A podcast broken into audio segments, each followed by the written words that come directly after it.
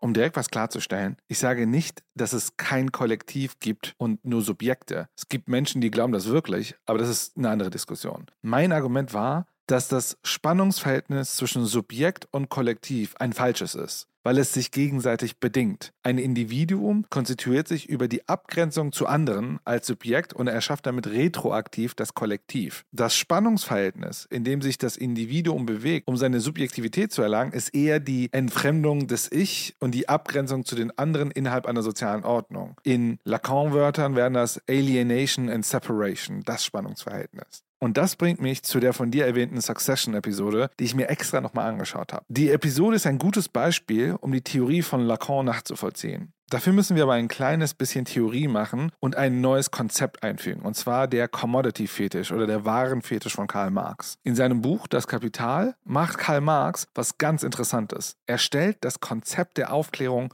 auf den Kopf. Er erklärt, dass das, was wir als objektive Realität annehmen, enthält eine ganze Reihe unbeachteter Inhalte. Und zwar, dass der Commodity-Fetisch gewöhnlichen Gegenständen einen imaginierten Wert verleiht, der auf soziale Beziehungen beruht. Und das ist natürlich der gegenteilige Move der Aufklärung, die eigentlich sagt, hier ist etwas, wo ganz viel Aberglaube drin steckt und wir müssen da durchschauen. Marx macht das genaue Gegenteil und sagt, hier ist ein gewöhnliches Objekt und wir müssen den Aberglauben wieder drin erkennen. Und das gilt natürlich auch für eine Uhr. Also, was ist der Wert einer Uhr? Wahrscheinlich dass sie mir die Uhrzeit einigermaßen korrekt anzeigt. Aber mit Sicherheit auch die Arbeitszeit und die Meisterschaft, die notwendig ist, um eine Uhr herzustellen. Mit Sicherheit auch der Materialwert der Komponente, die verbaut wurden. Aber an den letzten Punkt wird es schon wieder schwierig. Die Materialien, die verwendet werden, haben ja selber eine Bedeutung über ihren eigentlichen Nutzwert hinaus, der bestimmt, warum sie einen hohen oder niedrigen Tauschwert haben. Aber das ist ja nicht alles. Die Uhr kann auch für Pünktlichkeit stehen, Verlässlichkeit, Genauigkeit, für Produktivität und damit auch für Erfolg. Und damit ist der Wert über die sozialen Beziehungen in unserer Gesellschaft definiert.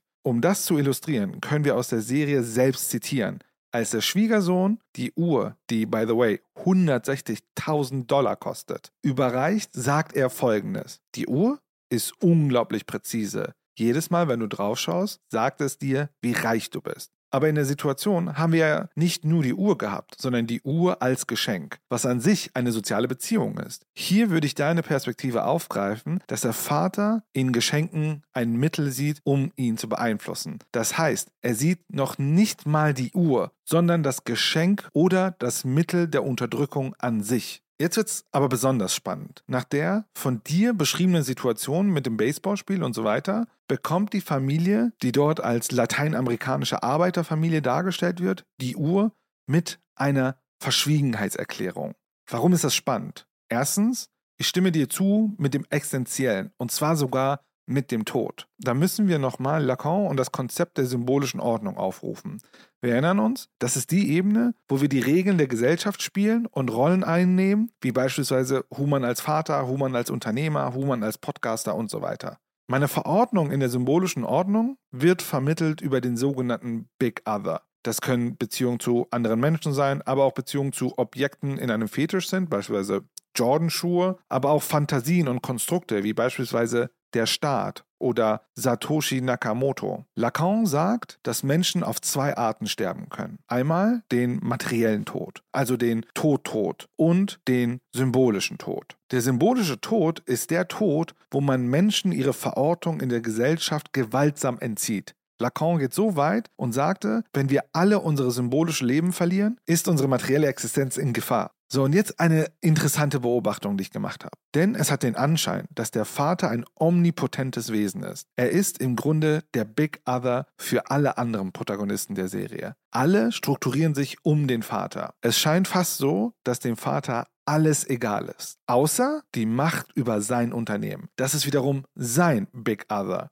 Daher muss er sich selbst und seine Firma schützen und beispielsweise darf dann auch eben keine schlechte Presse entstehen. Das heißt, am Ende ist die Uhr und die damit verbundene Beziehung zu der Arbeiterfamilie mit der Verschwiegenheitserklärung existenzieller für das symbolische Überleben des Vaters, als es vielleicht für die Arbeiterfamilie selbst ist, die ihre symbolische Verordnung wegen der Uhr nicht verliert. Man könnte fast schon sagen, dass der Titel dieser Serie, Succession, also Nachfolge, den Prozess des symbolischen Sterbens des Vaters selbst beschreibt.